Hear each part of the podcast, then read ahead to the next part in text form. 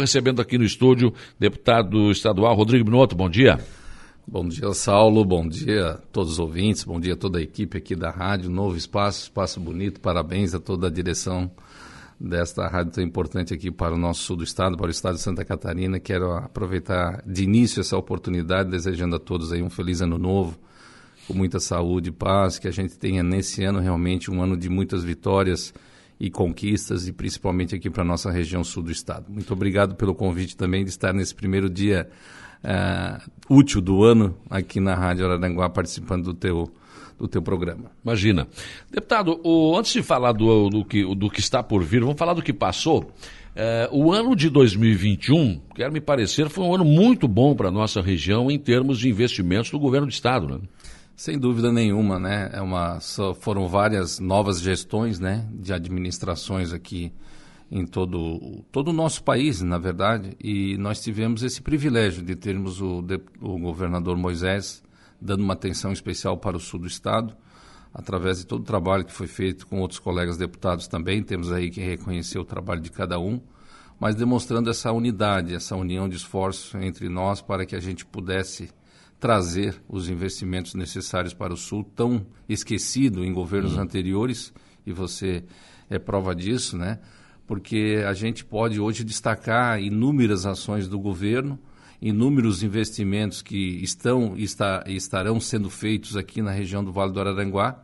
E eu me sinto muito feliz de fazer parte desse contexto, de poder também colaborar de certa forma para que esses investimentos pudessem ser realizados. Antigamente todos falavam que o governo vinha somente até Criciúma. Verdade. E a gente atravessou essa ponte. E falava não, era verdade. Era verdade. Atravessamos essa ponte com construções aí de novas pontes, né, podemos é, dizer é. assim em novos investimentos importantes para não somente para o sul, mas para todo o estado. A gente sabe, a gente viaja muito e conhece a realidade dos nossos municípios e percebemos a, a digital do governador Carlos Moisés nesses municípios por todo o estado onde a gente passa. Em que momento, deputado, o senhor que acompanha mais de perto do governo, Assembleia, enfim, exercendo seu cargo, o governo deu uma virada na chave. Eu acho que foi aquele puxão de orelha que ele recebeu.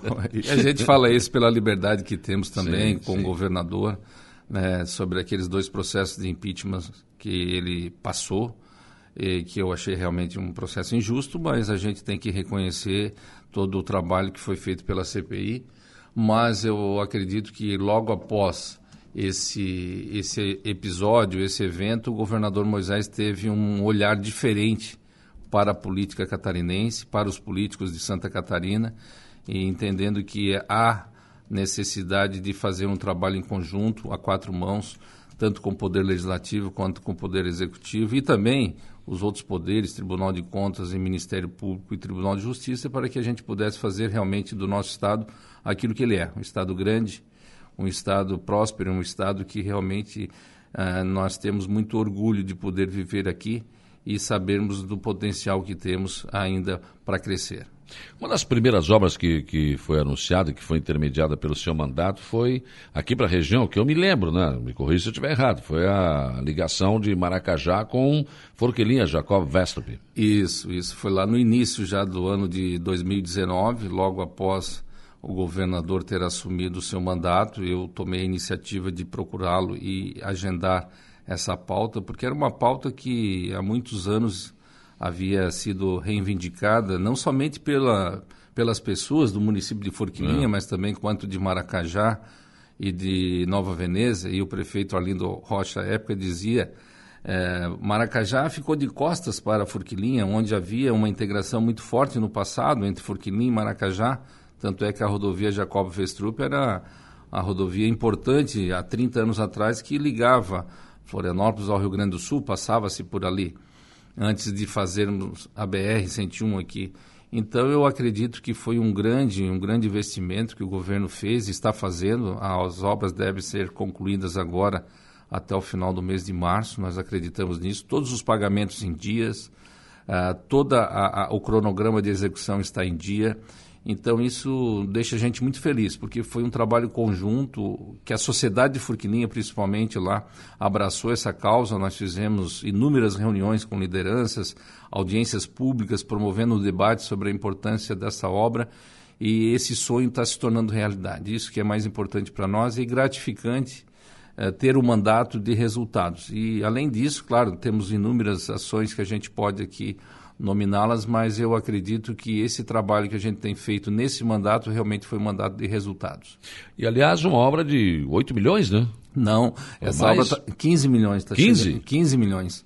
Porque o governador liberou de início 13 milhões e hum. 400 mil, agora teve uma houve um reequilíbrio financeiro porque realmente os insumos uh, aumentaram muito, né, em termos de valores e uh, essa obra deve chegar em torno de 15 milhões, mas é uma obra ainda que teve a participação uh, muito importante. E aqui eu quero citar o ex-prefeito Dimas Câmara de Furquilinha, e o ex-prefeito Arlindo Rocha de Maracajá, que foram pessoas fundamentais nesse processo, onde a gente pôde fazer a construção dessa parceria entre os dois municípios para que ambos pudessem também dar a contrapartida através de, de seixos, né, onde a, essa região tem, tem muitos seixos, tem pedras, então isso ajudou muito na, no custo dessa obra, uh, diminuindo o seu valor. Sim. Aqui em Aranguá, a gente não tem trabalhado muito a questão do acesso sul ao Arroio do Silva. O Arroio está trabalhando de lá para cá, mas falta a nossa parte. O senhor está mexendo com isso, né? Olha, eu, eu me sinto realizado com essa pauta, Saulo, porque juntamente aqui com o nosso prefeito César César, nosso presidente da Câmara de Vereadores, o Diego Pires, o Nelsinho, nosso vereador também do PDT, a gente abraçou essa causa e conseguimos viabilizar junto ao governador esse investimento que está em torno de 4 milhões e meio já. Então, já está confirmado, através do governo, através da Secretaria de Infraestrutura do Estado, a confirmação desses recursos. Na última vez que o governador esteve aqui na região, especificamente no município de Balneário Arroio do Silva, onde eu também sou cidadão agora do Balneário Arroio do Silva, porque sou residente também, do é? balneário. é, então, assim, nós tivemos essa felicidade e esse trabalho também que o prefeito Evandro Escaini tem feito, dando esse novo modelo de gestão para o município do Balneário Arroio do Silva, hum. nos enche de orgulho e de poder sempre colaborar com o fortalecimento do município a pavimentação do acesso sul da Praia da Caçamba já era um pleito que nós tínhamos desde o início do mandato era uma reivindicação daquela comunidade. Eu fui o deputado estadual mais votado da, da comunidade do, hum. da Praia da Caçamba. Então, é, é, um compromisso e uma gratidão que eu tenho com aquela comunidade e com todo o município, né, tanto de Araranguá quanto do Balneário Arroio do Silva. E nós conseguimos trabalhar forte nisso, claro, sem dúvida nenhuma, um empenho dos dois prefeitos, tanto do prefeito César quanto do prefeito Scaini, foi de fundamental importância que a gente pudesse concretizar esse sonho. Agora, eu acredito que nessa semana, início da próxima semana, já inicia a obra da extensão da Avenida Santa Catarina, que vai até a Praia da Caçamba pela parte do Balneário Arroio do Silva. Já houve o processo licitatório da primeira etapa. Uh, o governador, naquele momento que esteve no Balneário Arroio do Silva, assinou a ordem de serviço para a execução dessa obra. E agora nós estamos aguardando o processo licitatório para a parte do, do município de Araranguá um trecho aí de um quilômetro e meio, um quilômetro e oitocentos, e que, sem dúvida nenhuma, essa obra vai ser muito importante para o desenvolvimento do acesso, da, da região sul do Balneário Arroio do Silva e dessa parte sul também do município de Araranguá, porque a gente sabe da importância que são os turistas para a nossa região e principalmente os turistas gaúchos, nossos irmãos gaúchos que vêm aqui para a nossa região. Mas ali eh, vai, vai porque a divisa com o Arroio de Silva termina naquela pontezinha que tem ali, né? Perfeito. Vai do asfalto, vai, vai de onde parou ali no bairro Santa Catarina até a ponte? Perfeito, na parte de Araranguá. Sim. E também o Balneário Arroio do Silva vai fazer todo o trajeto, já está assegurado os recursos. A segunda etapa, né? Todo... Da Isso. Praia da Caçamba até a ponte. Perfeito. E é um investimento aí eu quero aqui não, não errar, mas acredito que pode chegar em torno de 25 milhões de reais que serão Só do lado do arroio 11 milhões, né? Não, 17. São 11 agora, mas tem mais... Sim, sim. E mais 4,500, 4 milhões e meio na parte de, a, do município de Araranguá. Então, você vê que são investimentos importantes, né? Sim. Que foram viabilizados pelo governo e que traz realmente uma qualidade de vida muito melhor para as pessoas que residem, né? Tanto no município do Balneário Arroio do Silva quanto de Araranguá. Na verdade, a nossa região nunca viu tanto dinheiro, né, deputado? Olha, a verdade eu, é essa. Eu fico surpreso e de forma muito positiva, Saulo, de ver esses investimentos que a gente está percebendo. é, volume, né? Volume de recursos importantes. Agora também será feita aqui a ponte do Rio Araranguá, lá no, no Morro dos Conventos, está em execução. E toda a parte, tanto passando a, a nova ponte até a, a comunidade de Ilha, será pavimentada. Sim. Será pavimentado. Fizemos também uma parceria com o prefeito César, ajudamos numa parte desses investimentos que serão executados ali naquela região e o prefeito tomou a iniciativa de fazer toda a pavimentação. Olha que coisa importante. É. E vai ser, sem dúvida nenhuma, um, um, crescimento significativo naquela região, a valorização que terá aquele balneário e, e, o nosso acesso, né? a facilidade de você ir até o balneário de Ilhas, Morro dos Conventos e voltar. Deputado, eu vou lhe fazer uma provocação, já que o governador está com um pacote de bondades naquela nossa região. Eu não sei, eu acho que os prefeitos de Sombrio e de Gaivota, por exemplo, não têm procurado, não, não têm né, dado muita atenção a isso. Nem o prefeito de Araranguá, nem o prefeito Arroio de Silva. Mas acho que nós precisamos melhorar os nossos acessos, né? Esse principal, Araranguá, Arroio de Silva, por exemplo. Final de semana, filas enormes, gente tentando sair, tentando entrar e não conseguia no Arroio de Silva, né? Então, você está melhorando o acesso sul, mas e o nosso aqui na ligação? A ligação Sombrio-Gaivota também está uma situação complicada. O Criciúma e Rincão, né? Você vê aí a Isara ali, já, já tem uma duplicação, já estão pensando em outra, né? Não está na hora da gente pensar, chamar, quem sabe, esses prefeitos para. Olha aqui, vamos tentar resolver isso, né? É, esse é um debate que tem que ser feito eu, eu sei e tenho conhecimento que há uma possibilidade de um alargamento de pista e também de uma ciclovia aqui no acesso ao balneário Arroio do Silva. Eu acredito, Saulo, claro, não sou aqui engenheiro de tráfego, mas é.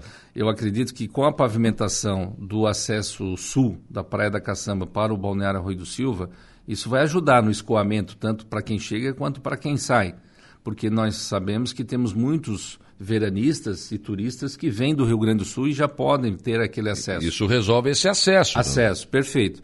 É evidente que a gente tem que pensar numa ampliação de pista, numa duplicação é, de pista. No mínimo. Claro que tudo inicia-se por um projeto, né? É, é. E esse projeto, dependendo do, da situação, pode haver uh, inúmeras desapropriações, que isso tem um valor significativo dentro de uma obra, que todos nós sabemos, mas é uma pauta importante que nós temos que pensar a partir de agora. Segundo também é, é, é de conhecimento público, na, na parte sul do Balneário Rincão, uh, já há um estudo de viabilidade e também já há um projeto sendo executado pela universidade a fim de verificar qual é o custo daquela obra para fazer um, um, novo acesso sul também lá uhum. no Balneário Rincão. Porque, por exemplo, o cidadão que vem de Criciúma não vai usar aquele acesso sul lá de jeito nenhum. De jeito nenhum. Ele vai sair para cá, claro. né? Com a ponte, ele até pode sair aqui por ilhas, enfim, né? Mas também tem um trecho ali que não está calçado. Mas ah, esse, essa ligação aqui, ela é importante. Como eu estou falando de Sombrio a Gaivota, também é importante Sim. e também apresenta problemas, né? Com Só que, claro, o prefeito de uma cidade, eu vou cuidar do meu pedaço aqui, mas não adianta, você tem que ter acesso. Porque se é uma cidade balneária, balneária, em termos, é uma cidade turística. Se é uma cidade turística, tem que ter acesso. Se não tiver, Perfeito. Além do acesso, essa infraestrutura necessária que todos que vêm para o balneário querem né, ter. Mas tudo é uma questão, acho, de, de planejamento, né? É, é. de prioridades. Cada município tem as suas prioridades. Eu acredito que num primeiro ano de mandato de todos os prefeitos que assumiram agora, foi um mandato muito propositivo. Né? Eu vejo assim prefeitos de outros municípios aqui da nossa região a satisfação de, de, de, ter os recursos necessários para os investimentos, eu disse, ó, vocês não vão nem dar conta de executar aquilo que já está no caixa da prefeitura. Sim, sim. Porque o processo é burocrático, é um processo licitatório, é a contratação das empresas para a execução dessas obras, às vezes pode haver recursos, demora, mas estão todos felizes. O, Saulo, onde eu passo, e eu tenho visitado muitos municípios, eu acho que aqui do Vale do Aranguá, todos os municípios eu participei, estive presente, ajudei, colaborei. São investimentos importantes que a gente também está encaminhando aqui para a região. E eu fico assim é, feliz de ver nos prefeitos a felicidade deles também de ah, poder é. dizer assim, estamos trabalhando realmente com tranquilidade. É muito bom trabalhar com, com, com caixa, né? com, com recurso. E faz aqui um registro na memória o governador esteve né, nessa última vez aqui em, no Balneário Arroio do Silva e aí ele chama os deputados ali para fazer, avalizar, né? E eu disse, é. pô, eu gosto de avalizar quem paga a conta, né? Porque quem não paga a conta é difícil. Fica complicado. Então, é, a gente fica feliz de poder colaborar também com o governo dessa forma, de poder ajudar e realmente estar tá vendo assim uma mudança de, de atitude, de gestão muito importante e os resultados estão aí. Não é somente na infraestrutura, é na saúde, estamos aí trabalhando para ampliação dos leitos de UTI do Hospital Regional de Araranguá. Isso já foi uma pauta numa outra entrevista que estivemos Sim. aqui, tanto do Hospital Santa Catarina de Criciúma como do Hospital São José. Fizemos um, um trabalho muito forte, Saulo, na questão das bolsas de estudo do artigo 170. São mais de 130 mil alunos sendo beneficiados em todo o estado de Santa Catarina. Um investimento que vai chegar agora em 2022 na ordem de 1 bilhão e 300 milhões. Hum. Isso eu fico assim é, satisfeito porque foi uma pauta que nós uh, pegamos desde o início do nosso segundo mandato. Um governo que, à época do governo passado, repassava em torno de 65 milhões, esse está repassando 467 milhões de reais uhum. num ano. E nós vamos totalizar os investimentos na ordem de 1 bilhão e 300 milhões ao longo desse ano de 2022. Então, a gente, quando faz algo que realmente traz resultado, e esse resultado é para as pessoas, a gente fica muito feliz de poder participar desse mandato da forma que estamos participando. Dá para projetar o ano que vem, um ano eleitoral, né? Os investimentos que estão aqui, eu acho que esses já estão sacramentados, mas dá para sonhar com novos investimentos no ano que vem, mesmo sendo um ano eleitoral, deputado? Nós estamos falando de 2020. É esse ano. Tô, tô... Viajei agora. Esse ano. Esse ano. Esse ano. Nós já estamos em 2022, é, né? É, é um ano eleitoral, tem algumas regras, né? É, com relação à questão de repasse de recursos, há impedimentos legais, mas eu acredito que até abril e maio a gente ainda pode é, fazermos algumas ações que, que tragam alguns recursos para a região mas eu acredito que todos os prefeitos que fizeram os convênios estão ainda recebendo os recursos vão ter todo o ano aí com muito trabalho para poder uhum. gastar aquilo que eles têm já disponível. Tem prefeito com dificuldade de fazer os projetos. Né? Isso, isso é, isso é uma preocupação que a gente tem, porque não adianta você ter a disponibilidade financeira se você não tem o projeto pronto, porque, ah, eu tenho 5 milhões para fazer uma pavimentação. Legal. O dinheiro está na conta, mas e o projeto? Como é que você vai executar isso? Como é que você vai licitar? Como é que você vai prestar conta? Você tem que ter o projeto na mão. Claro. Então, a, o que a gente pede, e os prefeitos aí mais atentos, podemos dizer assim, eles já estão correndo, estão correndo é. e se organizando. Porque na época passada tinha um, um, um certo governador que mandava fazer projeto, né? Mandava fazer projeto. Mas aí não viu. Ia sair o Fundan. E esse Fundan afundou mesmo, porque não teve nenhum recurso e, lamentavelmente, muitos prefeitos que na época ainda não tinham nem condições de fazer o, os projetos, pelos investimentos que tinham que ser do, do próprio município, não tinham condições de fazer, fizeram e não receberam. E esse não, esse manda e depois o projeto aparece. É verdade. E o dinheiro está na conta. Está né? na conta, olha. Depois eu... que inventaram o Pix, ficou bom, né? Nossa, mas foi um trabalho aqui, a gente tem que elogiar todo o trabalho da, da, da Secretaria da Fazenda, na pessoa é. do, do secretário Paulo Eli, da Secretaria da Casa Civil, do secretário Heron Jordani, que realmente são pessoas que pensam né, na população catarinense, que trabalham e atuam, lógico, de uma forma coordenada, sempre respeitando as regras e consultando o Tribunal de Contas para ver qual é a forma mais fácil e desburocratizar o sistema. E, sem dúvida, esse foi um grande avanço que o Estado de Santa Catarina teve no repasse desses recursos através dessa modalidade de transferência direta, onde o município recebe os recursos, vai fazer o investimento, vai prestar conta direto ao Ministério Público e ao Tribunal de Contas do Estado. Então isso facilitou muito e, claro, para facilitar você tem que ter a condição financeira de, de repassar. E isso aconteceu. Eu acredito que foram mais de um bilhão e meio de reais aí nesses é. últimos três, quatro meses de repasse de recursos para todo o nosso estado. Com quem estará o PDT na eleição? Olha, essa é uma pergunta interessante. Nós estamos aqui trabalhando no primeiro na organização que é permanente do partido. Nós temos ah, pensado primeiro na construção de nominatas de candidato a deputado federal e deputado estadual. Nós temos o nome do nosso pré-candidato a deputado federal, que é o nosso um colega aqui, o Diego Pires, presidente da Câmara, que deverá renunciar nessa semana à Câmara de Vereadores, à presidência da Câmara de Vereadores, que é o nosso pré-candidato a deputado federal. Eu provavelmente serei candidato a deputado estadual e por todo o estado nós estamos organizando dessa forma. Temos o nome do Fernando Coruja como nosso pré-candidato a governador. Há uma discussão de construção de uma frente entre o PSB, o PT, o PDT, o PV, a Rede, o PCdoB, e nesses partidos de construírem esse, esse conjunto de partidos que possam apresentar um nome e esse nome vai sair dessa frente, né? Tem, temos uma vaga para governo, vice-governador e Senado. E além do Senado, tem duas vagas de suplentes. Eu acho que dá para atender né, nessa composição todos esses partidos. Agora, nós também temos que saber para onde o governador vai, né? Para onde o governador Moisés vai.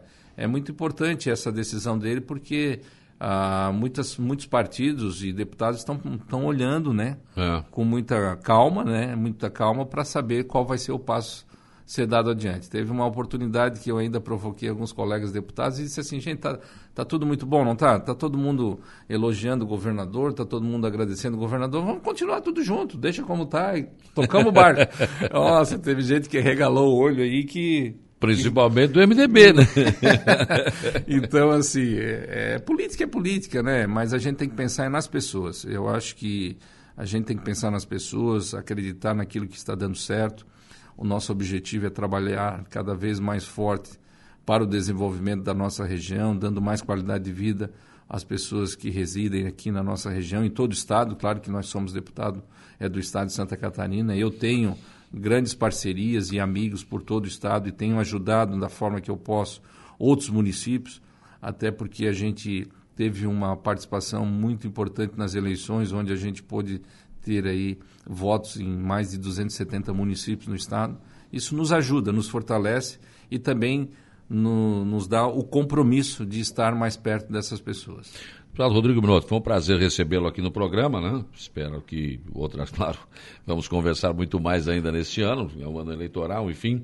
E sucesso na sua caminhada aí, vamos continuar acompanhando e ver a formação do mapa eleitoral. Eu digo sempre quando os cavalinhos alinham, daí a gente vê como é, é que funciona, né? É verdade. A gente sabe qual é o tamanho do destino, né? É. Qual, é o, qual, é a data. Quais então, são as chances de cada um, né? As chances de cada um. Mas eu quero agradecer mais uma vez por essa oportunidade, Saulo, agradecer toda a direção da rádio também nos dar esse espaço importante, porque é um momento também de a gente poder uh, prestar contas do nosso mandato para que as pessoas saibam naquilo que nós estamos trabalhando, aquilo que nós estamos fazendo, quais os resultados que isso está tendo para a nossa região.